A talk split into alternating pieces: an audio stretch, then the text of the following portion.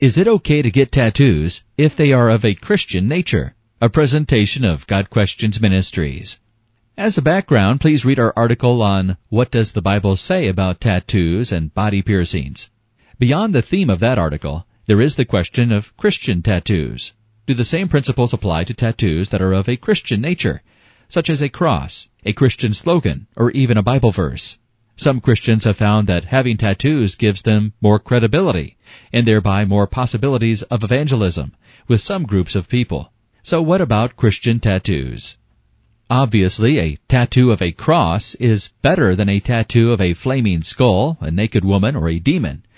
Having a tattoo saying Jesus saves could indeed be a conversation starter with some people who would never approach a preacher wearing a suit and tie. Some refer to Revelation 19 verse 16 as an example of Jesus possibly having a tattoo on his thigh, King of Kings and Lord of Lords. The question is not necessarily, is getting a tattoo a sin? The question is more, is getting a tattoo a good and necessary thing to do? 1 Corinthians 10 verse 23 declares, everything is permissible, but not everything is beneficial. Everything is permissible, but not everything is constructive. Christian tattoos may be permissible, but are they beneficial and constructive? In 1 Corinthians 9, verses 22 and 23, Paul exclaims, I have become all things to all men, so that by all possible means I might save some. I do all this for the sake of the gospel. Becoming all things to save some is perhaps the only good possible reason for getting a Christian tattoo. If having a tattoo genuinely opens doors for evangelism that would otherwise be closed, getting Christian tattoos would likely qualify under Paul's becoming all things qualification.